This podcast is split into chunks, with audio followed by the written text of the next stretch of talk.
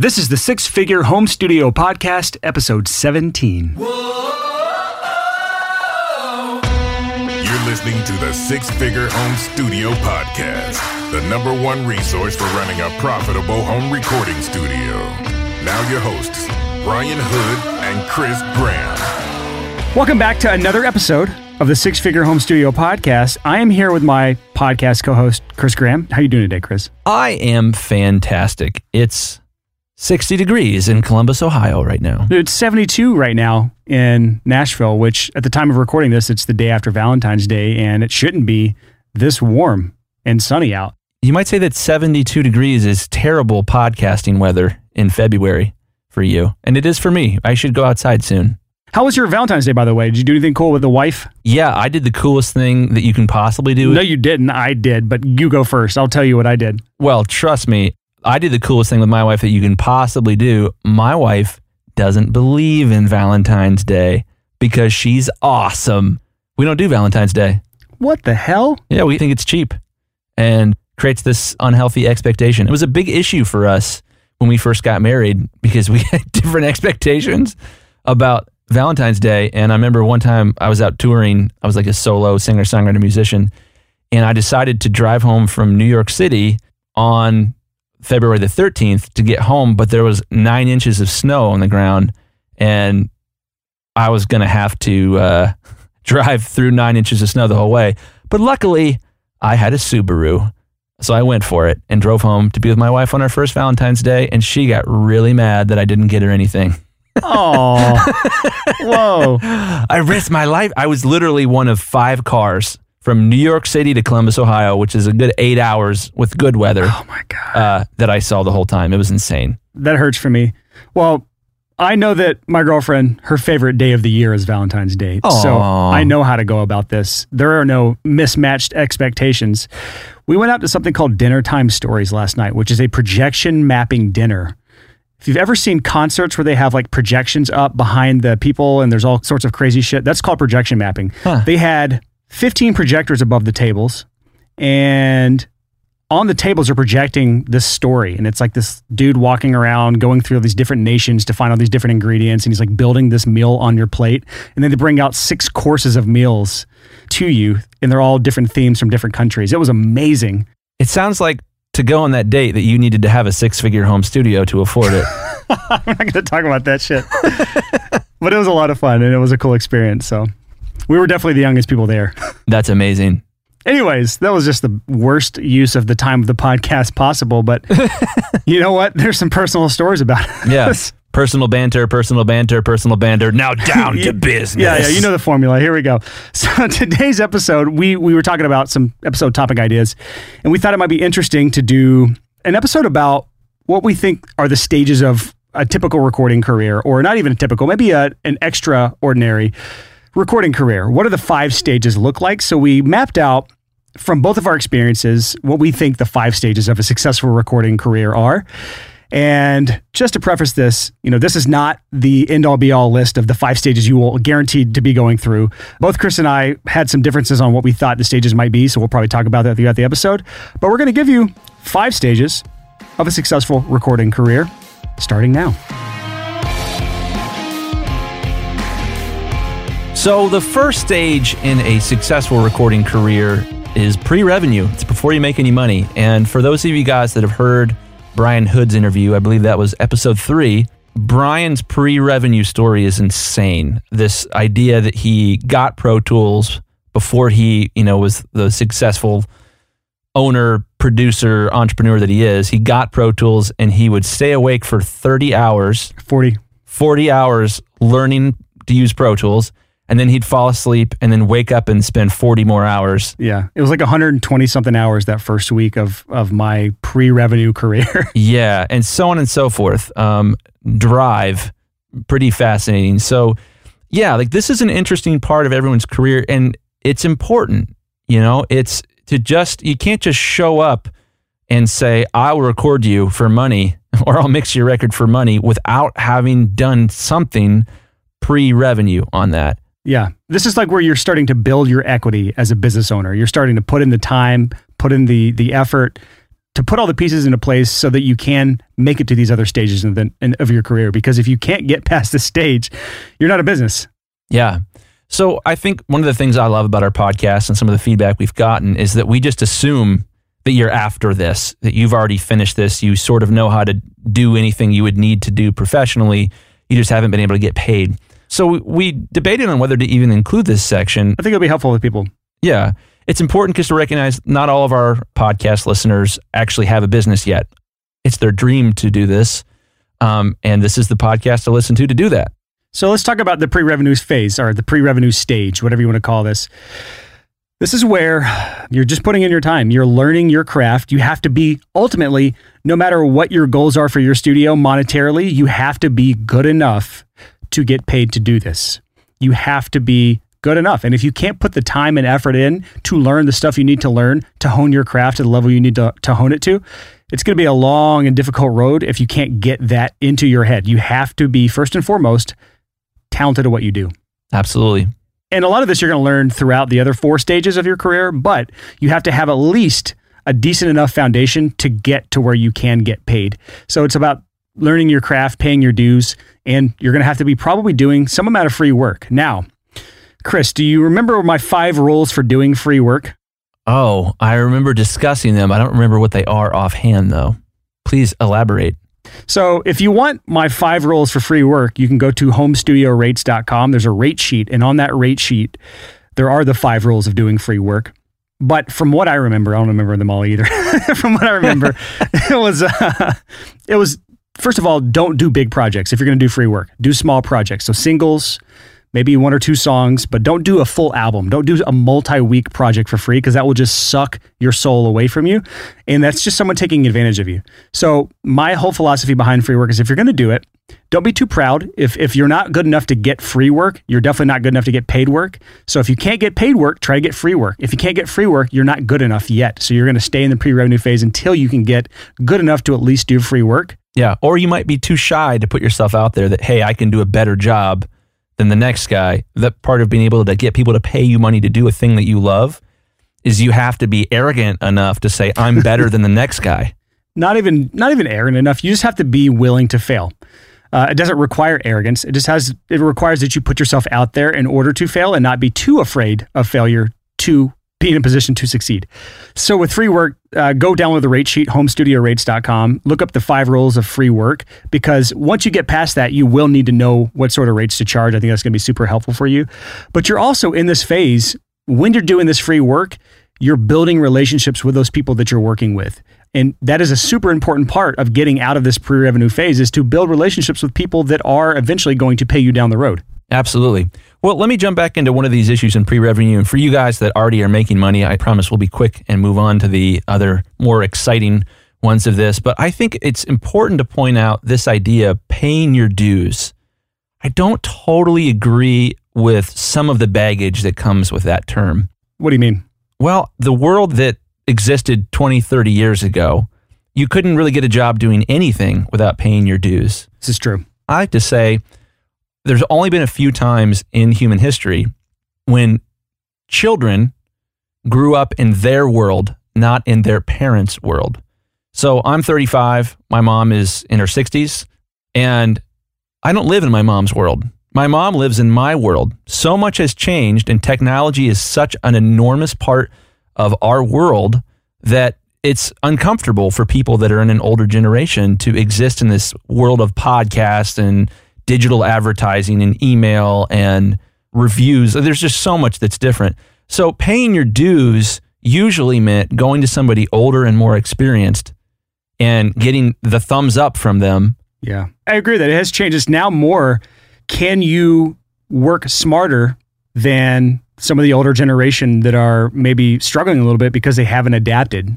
And not to be negative on anyone that is older that hasn't adapted yet, but there is just a new reality of what it takes to be successful. And a lot of people refuse to make the changes necessary. And if you can be the one that's willing to put in the work, and I still think it's part of paying your dues.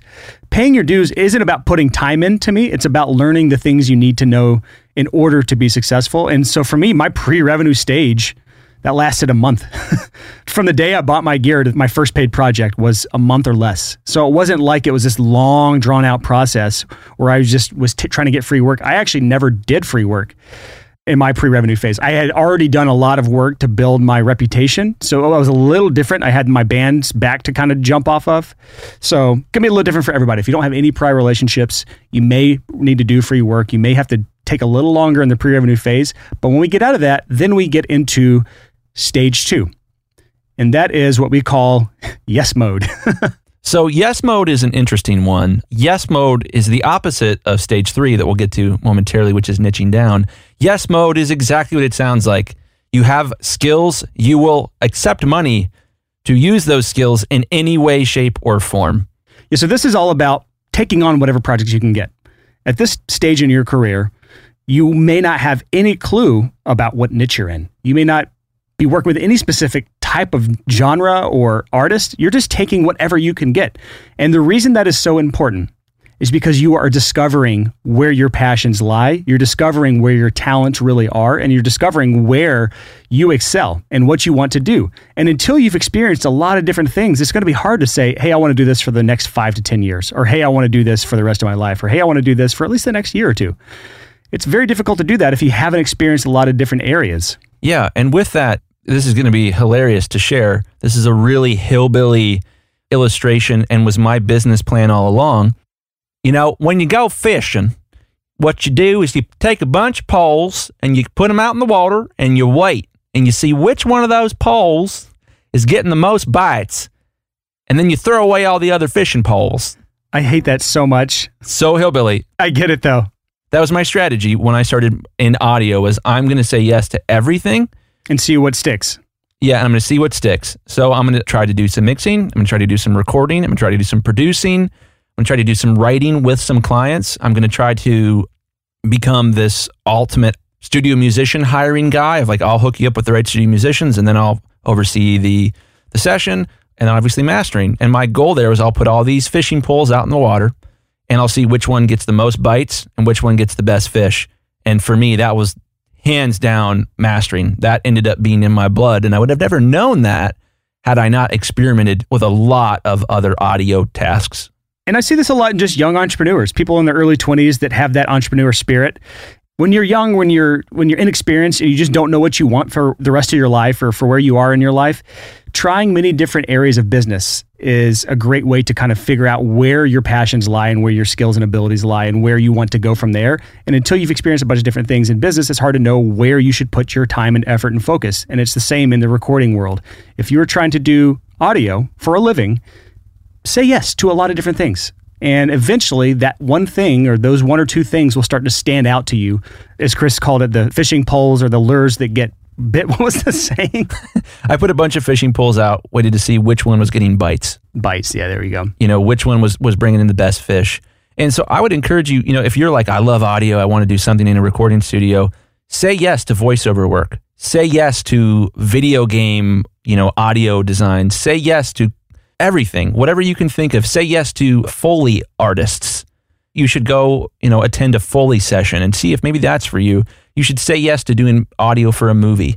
And while you're doing this, this is where you're starting to build your portfolio because you're hopefully getting paid for these projects. You're saying yes to pretty much you have money, I'll do your job. I'll do your whatever whatever mixing or mastering or editing or recording that you have if you're paying me. And at that point, you're building your portfolio and you're hopefully discovering in some way, shape, or form what your niche is.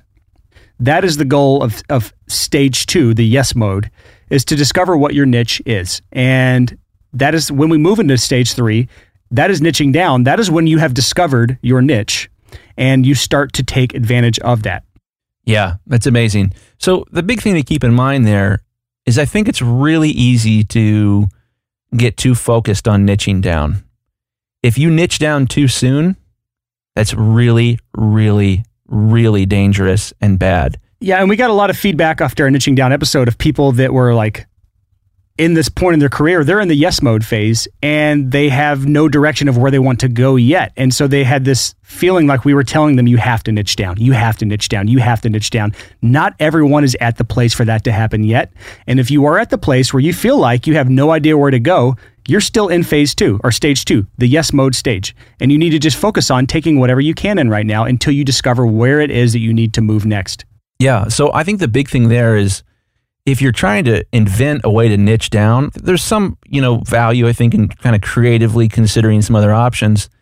But ultimately, your gut should be really clear with you about where you want to niche down. If it lights your brain up to edit drums for jazz records, and that's like the crazy, most fun thing you've ever done, it's worth considering. You know, there's a trap to fall in here to of, you know, you see a lot in our culture here in America where people will say, oh, I want to do this. Oh, this is so cool. I want to do this for a living. And they don't realize that, like, hey, um, something being cool one time, cool 40 hours a week for 30 years does not make. And yeah, seriously. I see a lot of people that don't understand that when you start doing this full time, it is a career, it is a job sometimes. And some days you don't want to do it and you have to be okay with that. So you're not always going to have this burning passion every single day to wake up and do what you're doing. But when you contrast that against a career that you actually hate to begin with, it is so much better. Yeah. Even the worst days in the studio are better than the best days at some corporate job that you loathe. Yeah. One of the reasons I got into mastering in the first place was I noticed um, that the thing that I've always enjoyed more than anything else is making anything sound slightly better whether that's working on an electric guitar, whether that's working on an electric guitar amp, whether that was working on an acoustic guitar and, you know, putting fancy bridge pins in or something like that. If it sounded better once I was done fiddling with it, that was the most fun thing in the world. Which is why mastering was a good draw to you. You didn't care about the genre. You're just like, I want this to sound a little bit better. Yeah. And so that's an important thing to keep in mind is that when you niche down, I think there's this fantasy that many young people have of I'm going to go into audio and I'll only work on great songs with great bands for the rest of my life. I don't think anyone has loved every single band they've worked with in any um, service part of the audio industry. So you have to love it more than just loving to work with cool bands or cool artists. And thank God I do. If it sounds better, if I don't like a song, but it sounds better when I'm done with it, that's super fun. And I don't even mind that I don't like the song. It's so fun to make something sound better. Um, so, with niching down, one of the most important things to keep in mind is this 80 20 rule. We've talked about it before. Pareto's principle. Yeah, Pareto's principle. Basically, it states that 80% of your revenue is probably coming from 20% of the things that you do. If that's the case, it's time to niche down. If that's not the case, you're probably not quite ready to niche down. The other thing to keep in mind here is that 80% of your joy probably comes from 20% of the things that you do. If you're really lucky and those things line up, then boy, it's time to niche down, it's time to go. But again, there's another component to this. It might not be 80% of your revenue come from 20% of your sources, but it might mean that your hourly is significantly higher doing one type of work than it is another type of work. And that's another important thing to, pay attention to where you know, if you are editing drums for different producers and you're mixing records for different producers and you're recording bands and you're also composing video game scores, you do the math and it turns out that you happen to be amazing at editing drums and you're actually making $5 more per hour on average when you do that, you need to consider that. That might be your niche. And there should be, it should be really evident from a financial perspective that you should niche down? My yes mode stage lasted about a year. You know, my first year in business, I was just taking on any sort of project jazz, rock, acoustic, pop, and then obviously hardcore and metalcore bands because that was what I was known for in my previous band. And that was some of the bands that were in my area. So I was all over the place as far as genres, and I was saying yes to anything that had money. But by the end of the first year, I had basically just slowly started just only doing hardcore and metalcore bands because that was the stuff that was coming to me constantly. It's not like I just decided out of thin air that I, hey, I'm going to niche down in the heavy music world and that's the only thing I'm ever going to do. It's not like I did that. It was just, it naturally grew and basically the niche chose me. That's how it came about. I just started doing more and more of those bands. And naturally over time, my messaging, my positioning, all of the gear I had, everything about what I did catered to heavy music. So from year two until now, that is the niche I've been in and from 2010, which was year two for me, that is when my income has just started to grow and grow and grow. So once you start to niche down, and you've either chosen your niche or your niche has chosen you, this is where your business will start to grow. And I, that's how it was for me. I believe that's how it was for Chris, but that was when my income started to go up and I really gained traction in my studio. Yeah. So for me, it was a little bit different. There's basically two ways that you can begin to niche down. One of them is what Brian just described, where you are taking on a bunch of different types of projects. And rather than deciding on your niche, you decide what your niche is not. So let's say you're working with acoustic jazz, pop, metalcore, you know, etc., and you decide, you know what, I'm not loving pop. The projects don't go well. I don't have great pop sensibilities or whatever. So I'm not going to take pop projects anymore. You haven't niched down, but you're closer to your niche. You've taken a step in that direction. Yeah, that's one of the things we talk about the 80-20 principle is, you know, there's also 80% of your problems can come from 20% of the artists you work with. So if there's just one genre and you're just saying, hey, hip hop artists are the worst in the world to work with, and they bring in about 20% of my income, but it's about 80% of my problems, I should probably just not do that kind of music anymore. And I could put my time and effort and focus on these other genres that are paying me money and aren't giving me the grief and strife and negativity in my life and heartache and headache that hip hop or rap or whatever this other genre is is giving me right now. So that's one thing to consider when you're in the niching down stage is what can I cut out of my services or my genres? Yeah, for sure. The other way you can niche down, and this is much scarier, and what's what I did, but probably not what I'd recommend to anybody else, was I came to a really strong, very convicted conclusion, this epiphany that mastering is what I need to be doing. This is where I'm supposed to be. And a lot of that was I had an idea for the before and after player that's on my website where you select a genre and then you press play and you can switch back and forth between mastered and unmastered in real time on a website. When I came up with that idea, nobody on earth had anything like that. It was the very first of its kind. And so what I did was I did a little bit more intense thing where I just said mastering only. And there was a dip. I made a little bit less for a couple months until I got things rocking and rolling. And that dip as I as I because I had also noticed one, I love mastering. Two, I'm getting paid really well when I do it. Three, the projects are the most consistent. I'm consistently getting projects. And four, if I didn't already say this, I freaking loved it. It was wonderful. So I took a dip before I niched down so that I could focus on mastering, no pun intended, one thing. Now, did you take a dip before niching down or after niching down? Because it sounded like me, you took a dip after niching down. You chose mastering and then you took that dip. Yeah, I chose mastering and then I took that dip. So your income declined for a while and then it after that I assume it just rose and rose and rose? Yeah, rose and rose. So yeah, it took a dip. That ended up being the best year I'd ever had by a couple thousand. And then it wasn't until a little bit later on when I got into this next stage, maximization, when the next year doubled. It was twice what anything I'd ever made before. And I, I don't want to move there quite yet because I want to talk about this stage, stage three. I feel like a lot of people are in this stage or stuck in the stage or can't get past this stage. And so, what happens if you do choose a niche or a niche chooses you and you focus on that and your income doesn't do what it did for both you and I, where it started to go up and up?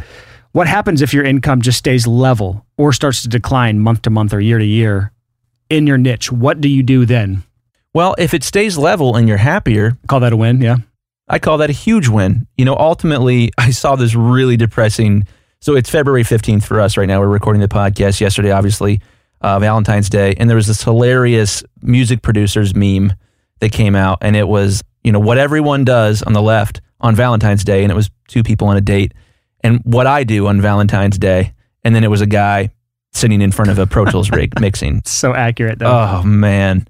For six years of my life, that's how I spent six Valentine's days in a row. Exactly. So if you niche down and don't make any more money, but you're happier and healthier, that's a win. What did that have to do with Valentine's Day and being sad on Pro Tools? Well, I mean, that guy hasn't niched down Okay. yet. okay. when you niche down, you'll find love. yeah, when you niche down, you'll find love and have time for those you love. no, no, no. I get it. But I think I think it is important to say, like, you know, define what success is to you. And that's beyond the scope of what you can do in one episode here, because everyone's level of success is different. Part of it's happiness, part of it's income. I know we're the six figure home studio, but I base what I consider success on much more than financial. You know, it's to me, financial is secondary to me doing what I want to do for my for my life. All right, so let's move into stage four here.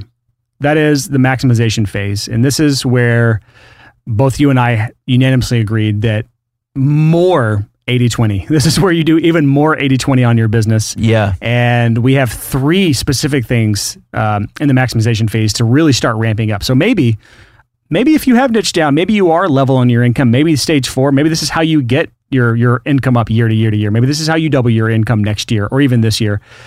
And there are three specific steps that we talk about in the maximization phase. Chris, you want to take these? Yeah, so these are straight out of the Six Figure Home Studio Bible, aka the Four Hour Work Week. Yeah.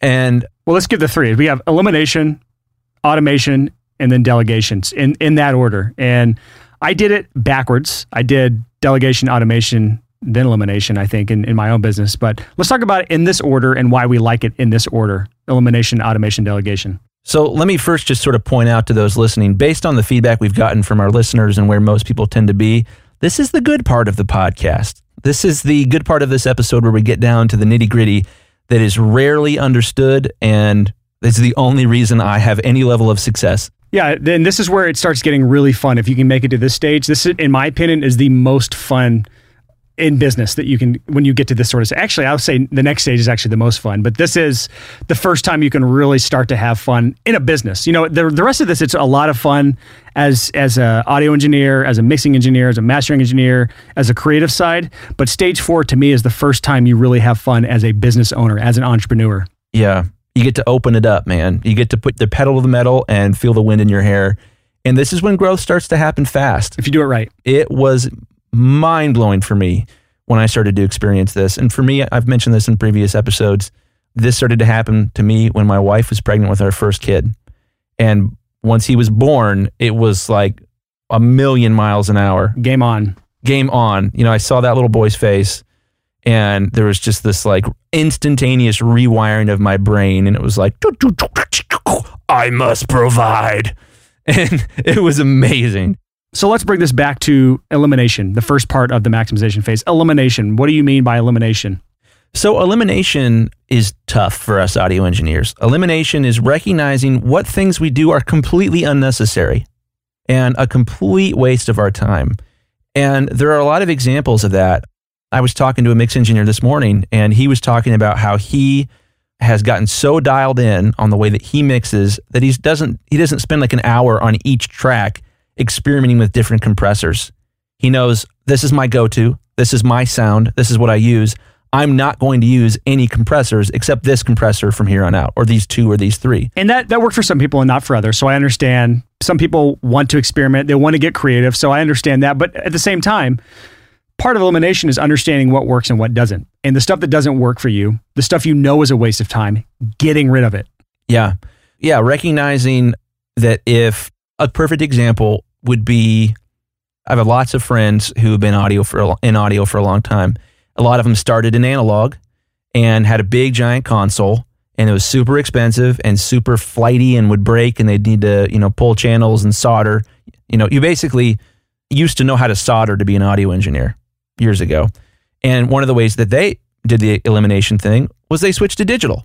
And that eliminated all of the maintenance, all of the power needs for that, you know, the electricity usage for that and the heat in the room, depending on the size of the console they use. But that eliminates a lot of headaches, not even to mention recall on sessions. That's a perfect example of elimination is that when an audio engineer says, you know, I would rather be more productive and accept the limitations that digital gave, you know, at the time. I don't believe it. There are nearly as many limitations now as there were, say, 15, 20 years ago but accepting those drawbacks in order to get something better in return. So, spotting these things, these opportunities for elimination, where you can be a minimalist, where you can do a few things well, where you can have a few tools that you reach for that allows you to speed up and to become more efficient and to not drudge through the weeds trying to come up with that last one one hundredth of a percent improvement that nobody will ever hear that could have been better spent on pre production. A 0.5 dB difference in anything has never sold an extra record, ever. I'll say another issue or another way to eliminate is, you know, we talked about eliminating eliminating specific genres, you know, that you work with, but I, I think sometimes eliminating services. So when Chris niched down, he niched down by cutting out every other service besides mastering. But, you know, when I hit the maximization phase of my own business, I had already niched down. I was already in the heavy music niche. And when I applied even more 80 20 principle to my business, I had ran the numbers for the year 2014 and I realized uh, 70% of my income came from mixing and I spent 20 to 30% of my time doing that as opposed to tracking and editing and lodging bands where I spent 70% of my time, 80% of my time doing that and I made 30% of my income doing that. So when I when I looked at that And let me pause you there. It's important to point out that was you. That's not going to be everybody. Oh yeah, for sure. It's not going to be everybody, but but everyone's going to experience something like that where your time and your income are not always directly in the same thing. When you hit this maximization phase, it's hard to do that sort of self assessment. It's hard to look at when you're working every single day, putting in a lot of time, a lot of hours. Until you hit this phase of elimination, automation, delegation, you're never going to have enough time in the day to do anything you want to do on your business. You're just going to be working in your business every single day. And part of it is making time, no matter what, to make these sort of assessments on your business and then determining what it is you need to cut out. And so, what is it you need to cut out? So, eliminate, or what is it you need to automate? So you can make it more efficient, or what do you need to delegate? These three things until you can take the appropriate amount of time and step back and look at your business and really assess it from a number standpoint and a quality of life standpoint. It's going to be really difficult to get through this phase into the final phase of a successful recording career, which we're going to talk about in a second. And for me, that was assessing that tracking, editing, lodging was no longer a viable thing in my business. I wanted to focus on mixing and mastering exclusively, and I cut out a significant portion of revenue. It was about 40,000 a year. It wasn't an insignificant amount of money, but it freed up a lot of time in my business to put towards other areas of my business, automation, delegation, and pivoting, which we're going to talk about in a second. Yeah. So one of the important things to keep in mind there too is a word called stewardship. Stewardship is this idea that we have been given a gift and we have to use that gift as best we can. And so for Brian, giving up $40,000 a year in tracking revenue and producing revenue sucked. I'm sure it hurt. I'm sure it was uncomfortable and painful, but you had been given a gift and that was you were amazing at mixing and really efficient at it. To be a good steward of the gifts that you were given, you had to say no to some things. Yeah, and it didn't it didn't hurt that I just despised tracking and editing. it didn't hurt at all. When it, whenever your income and your enjoyment are tied to the same thing, that is a huge a huge thing. So the last piece with elimination is elimination doesn't just mean eliminating inefficient things. It also means eliminating things that make you miserable, that don't give you life and that slow you down. So if you're in a position where you drink a 2 liter of Mountain Dew every day, that's something you might want to eliminate. It might be messing you up. If it's something where you go to bed at 5 in the morning because you were up playing World of Warcraft every night, that might be something you want to eliminate in order to maximize your day, your energy, your IQ, your creativity, you name it, there are things you have to cut out from your life sometimes. And it's tough, man. It's, there's no easy way to say, you know what? For me, it's unhealthy to read the news on my iPhone. So let's just say we're in the maximization phase where we'll, we'll say our income's pretty good at this point. It should already be pretty good at this point. You've started to eliminate the things in your business you need to eliminate. And now we're getting to automation. We're automating some things in our business that we need to automate. Let's talk about, and I can actually pull one example out immediately. And that was when Chris Graham started ramping up his Google advertising dollar spend. So he was getting more work than he could possibly manage to get, but he was wasting so much time in his business importing tracks, labeling tracks, doing fade outs, bouncing the tracks down, emailing to the band. All of these things were adding up because when you do, you're working with five to 10 clients per day just the client management side of things, just the file management side of things, all these non creative tasks in his business were a huge waste of time to him. So, what did he do? He automated all of that. If you want to go back to Chris's episode uh, number two, where we interview him, he goes into a lot more detail about how he did that. But go ahead and talk about a little bit behind the automation mindset behind this, not so much the specifics of it. Yeah. So for me, the big thing you need to keep in mind is once you've niched down and you are doing one thing and doing it exceedingly well, there's a lot of repetition. You know, um, in mastering, there's a lot of loading files into your mastering software. There's a lot of downloading files and there's a lot of uploading files. When you do something repetitively that's inefficient, you're wasting a little bit of time every time you do that thing again. It's like 30 seconds a track for every single track. that you work with. And you work with thousands of tracks, so it adds up to a lot of time. And you can't eliminate this because these are all necessary steps in what you do. But then we get to the automation. Yeah, so automation is amazing. One of my heroes is Henry Ford. I, I'm I'm sure this is like the fifteenth time I've mentioned him. Yes, it is. But he has he has this great quote where he said, um, "Anytime that you do something inefficiently, you will pay a tax in either time, money, or energy." And that's intense. So for me to take that extra time to manually upload files through yousendit.com back in the day and then wait for them to upload and then come back downstairs at night and make sure that the emails were being sent to the proper people was super inefficient.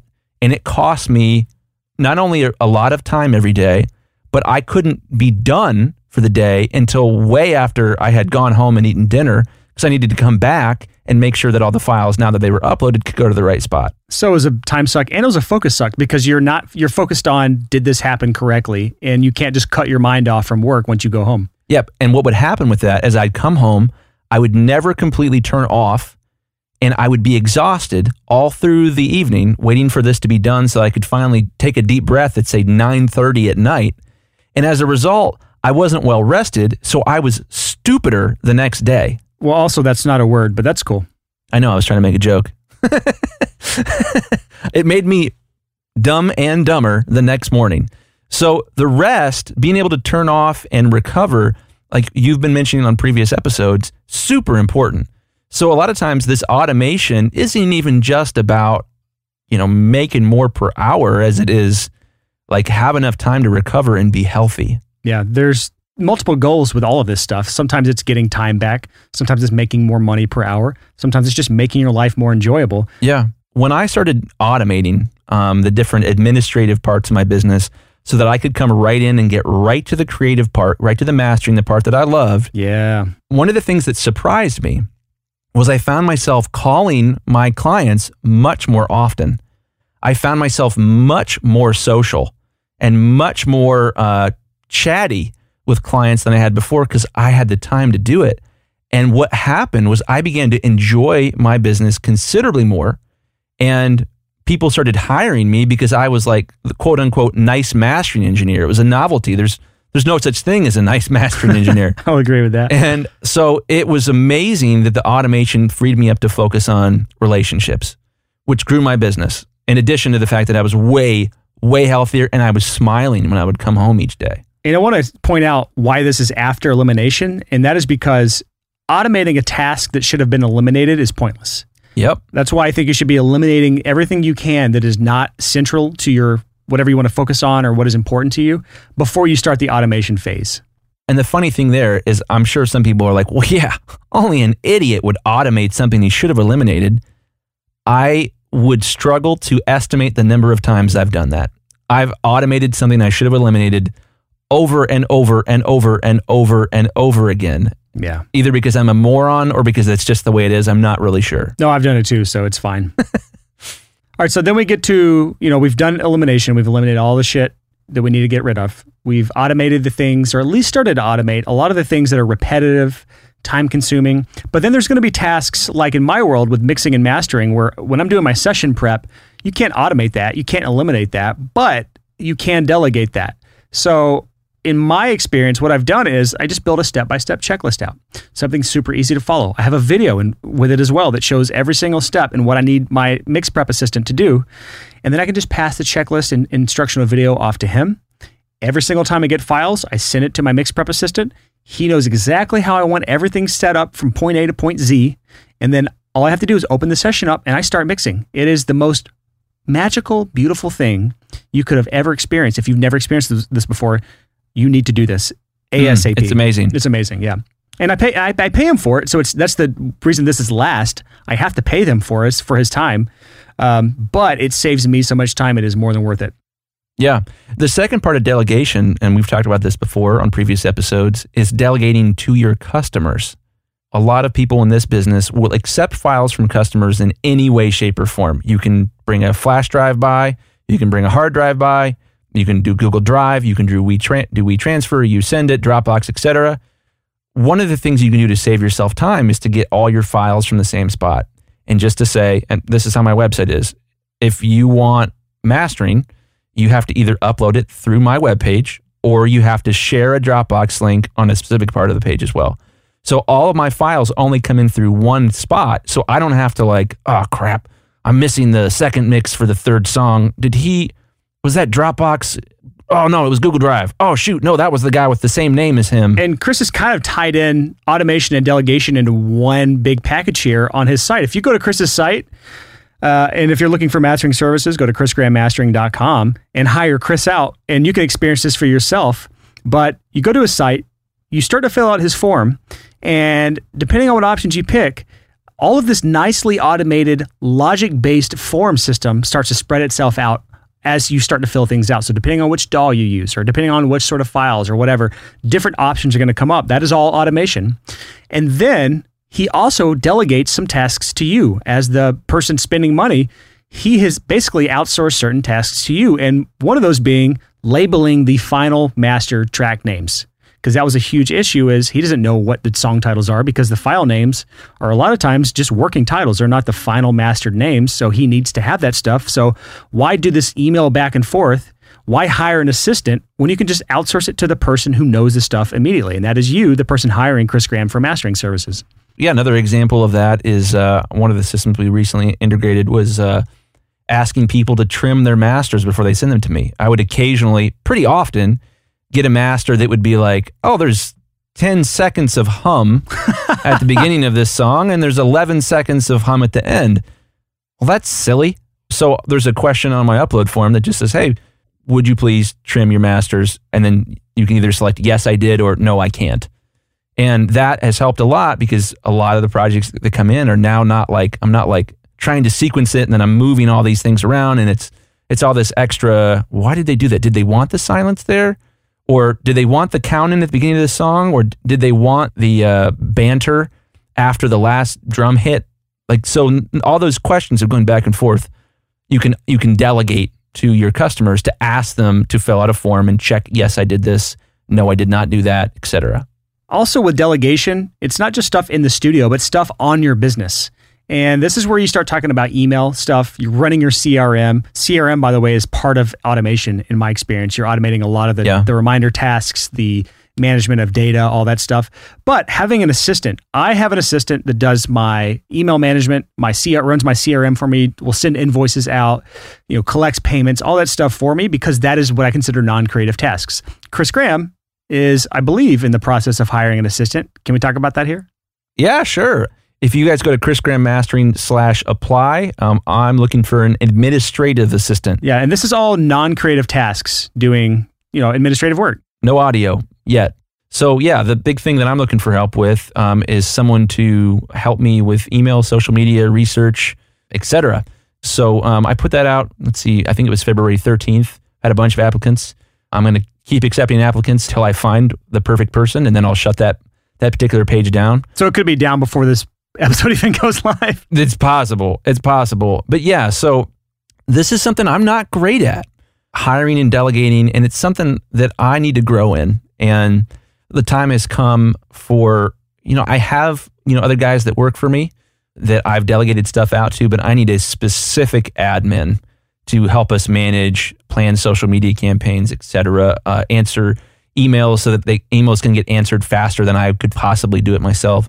So yeah, I mean, this is something. The the thing I love about doing this podcast is that I I'm not some like guru at business stuff. I'm this is a journey, and I believe it will always be a journey for me. And it's been a fun way to to preach at myself that hey, get off your butt and do some of these things. I mean, in the grand scheme of business world, we are like peons compared to what's out there. Like we are such small minnows in this giant business ocean. So there's in no way have we max have we mastered any of this or all of this. We've mastered maybe tiny little bits and pieces of it, but I would say I really haven't mastered any of what we've talked about so far. Not elimination, not automation, not delegation. I've implemented bits and pieces of this, but I'm not perfect at any of this by any any measuring stick. So elimination, automation, delegation, those are the big core parts of maximizing your business. And a lot of that comes down to hey, you can't do everything as a business owner. You can't do every single thing in your business. You need to focus on what your core talents are and let other people handle that. And it's hard to get to this point until you have the revenue to support additional hires. And that's why this is stage four. So it's one of those things that, you know, you can focus on elimination at any point. You can focus on automation at really any point. And there's a lot of great tools out there to help with automation, but delegation is a little more difficult and save for more advanced people, probably at least you know, before you start hiring out specific tasks, probably at least 30 to 40K a year is what you're going to need. Maybe even a little less than that on certain tiny projects. But for to have an assistant, I would agree. 50, 60, 70K a year is the in the US dollars, at least in our area, unless you want to hire someone in a lower income country like the Philippines. You know, you can hire someone out there at a very affordable rate. Well, but at the same time, there is a huge opportunity. That's one of the reasons I'm talking about hiring an assistant on this show is that there's a huge opportunity to hire part-time people, which is what I'm looking to do. I'm looking to hire a part-time assistant, part-time remote assistant. And the beauty of that is there are Which is what Sean is to me. yeah, there's a huge number of people that are looking for that type of work. So there's it's it's amazing. Um, you know, for me, me and my wife, we have three kids. We're homeschoolers. We're you know we drank as much of that Kool Aid as you possibly can. We love it. But for other homeschool parents, there's a huge opportunity for them as a part time admin that's remote. That's like the perfect job. Yeah, so they can work from home, be with their kids. You know, that's that's the benefit of having this sort of position available. And so if you are at that level and where you're ready to hire an assistant, especially an administrative assistant, somebody to handle some of the business admin crap that's weighing you down, you're above 50, 60, 70,000 a year in income at your studio, start looking at people that have that sort of position. They're a stay at home mom or stay at home parent of some sort, and they want to stay with their kids. They want to work remotely from home. They don't have to go into an office. You can get them at a very reasonable rate. Even someone that's very highly educated, they would take a massive pay cut of what they could get at a corporate job where the commute and all that bullshit's associated with it. They'll take a massive pay cut just because they'd rather work from home with their kids and not have to leave to an office every day. So I'm going to give a couple websites real quick. For this sort of thing, there's a site called hiremymom.com that is worth checking out if you're looking to hire, you know, stay-at-home mom. There is a site called Belay, B E L A Y, if you want to spend a lot more money on an assistant where they handle everything for you. Uh, and when we go back to automation, there's also a site called Zapier, Z A P I E R.com. All of these will be in the show notes. Um, sixfigurehomestudio.com slash 17, just the number 17. Zapier is amazing. Yeah, Zapier is awesome. It'll tie a bunch of, of software together to make your automation dreams come true. I am just maybe their biggest fan. I love them.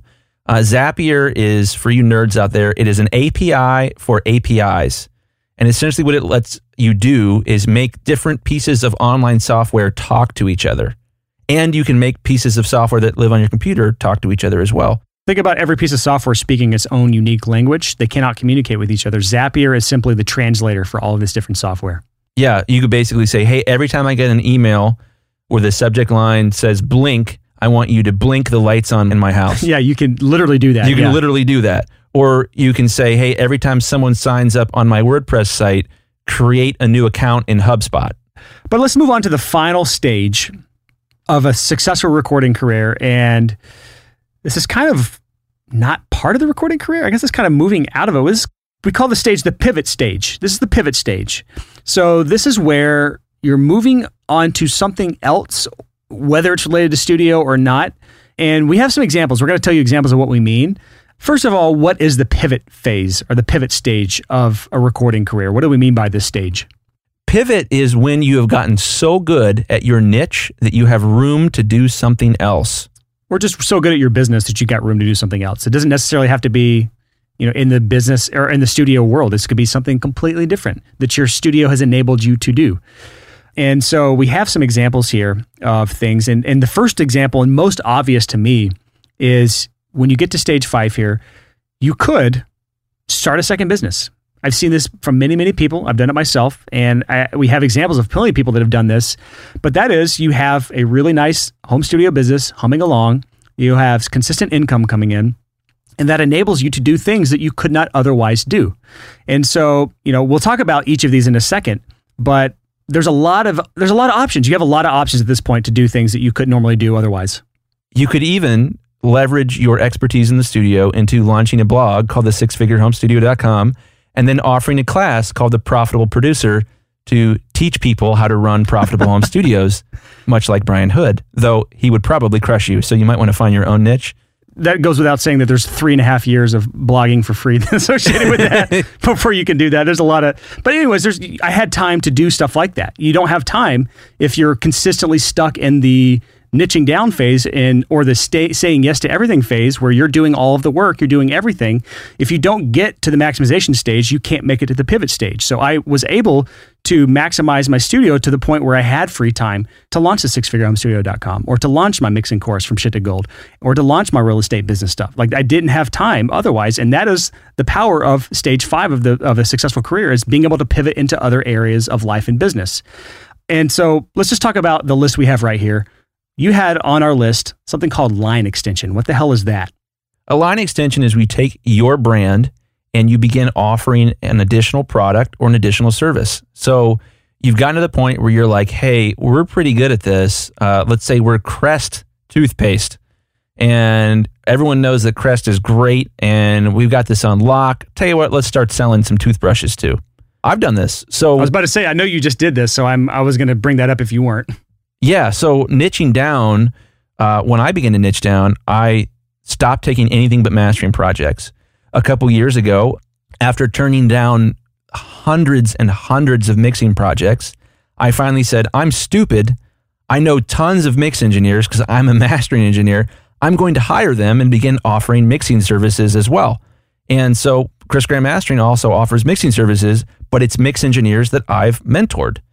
And it's been going great. It's one of the fastest growing parts of my business, but I don't offer the mixing services. I just oversee them. Project manager. Yeah, that line extension was possible because I had done such a great job at elimination, automation, and delegation that I was more efficient at mastering than I ever imagined I could be.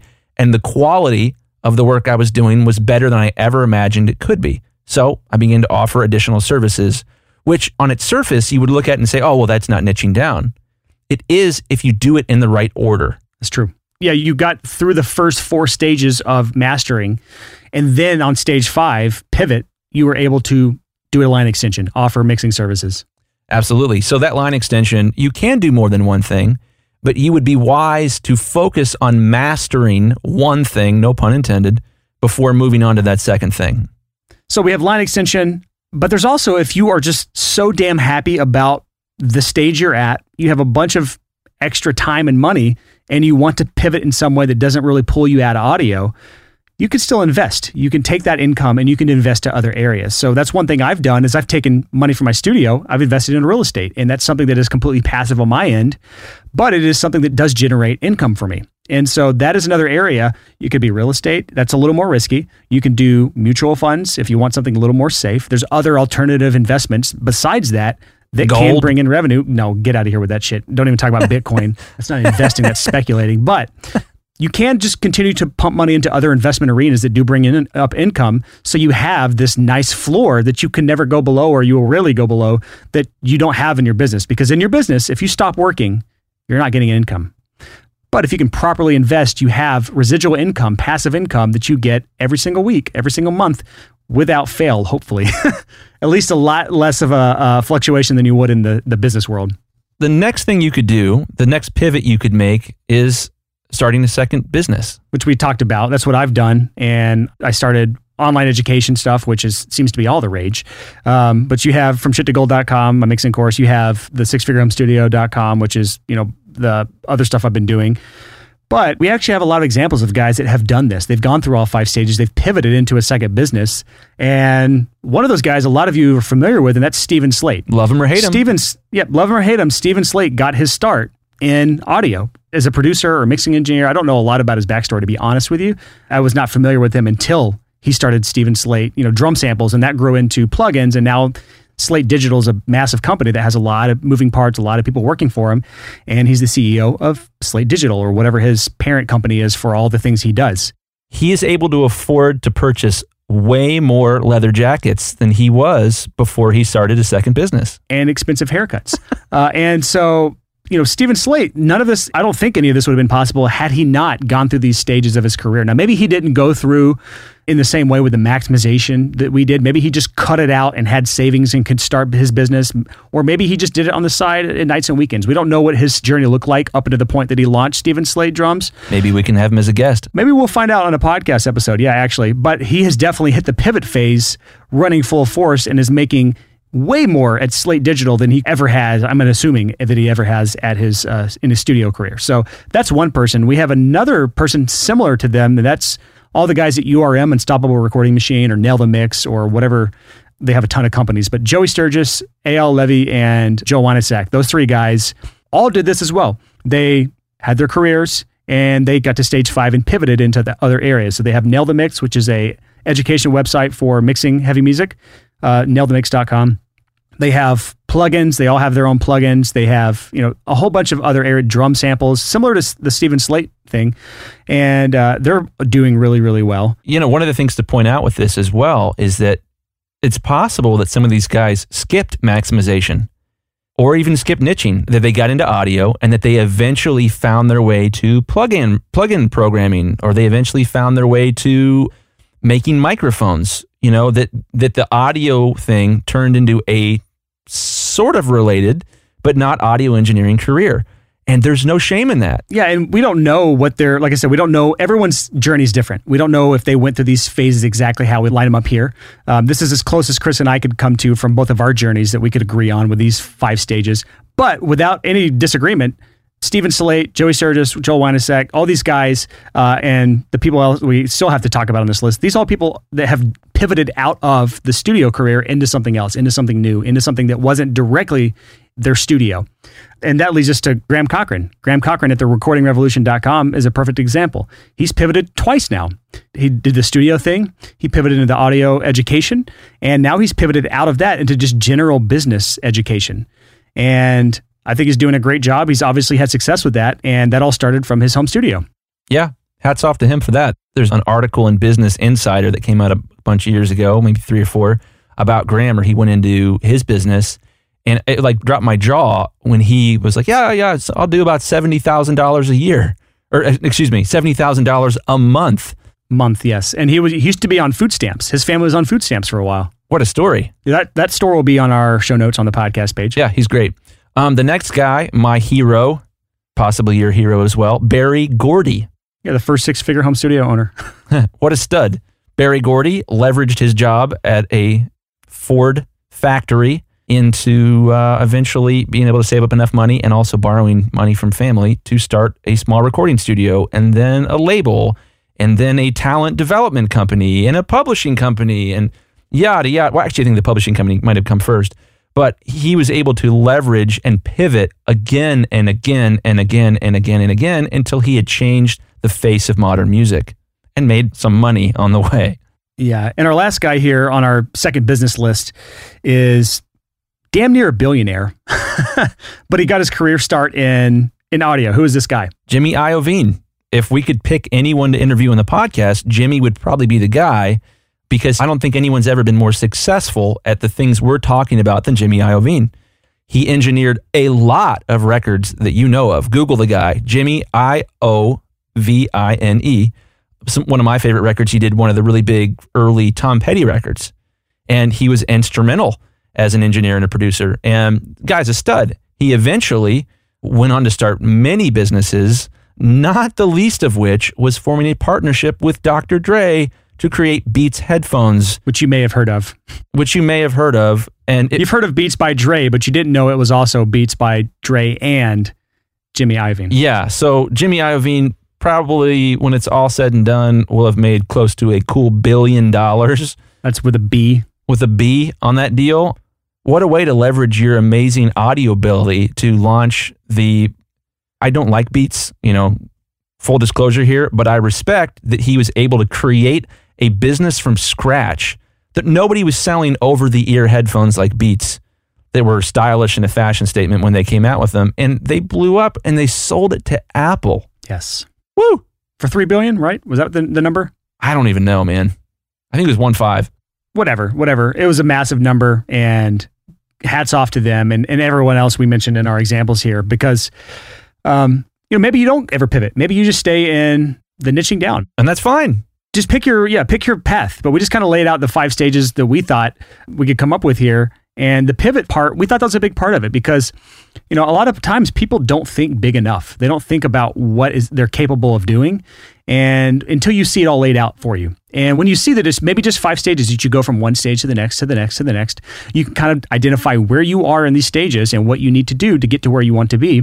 And then you realize, holy shit, after I get to my, my business to the level I want it to be, my studio business, there is more out there to do. There is a lot of fun stuff to do in the business world, in the investment world, into the starting your own second business or whatever that happens to be. There's a lot you can do, and it's a lot of fun. And we just kind of wanted to lay that out there for you. Yeah. So this is this was a fun episode. I think you know just to echo what Brian was saying, this is a choose your own adventure thing. That ultimately yep. it shouldn't just be about you becoming this legendary audio engineer.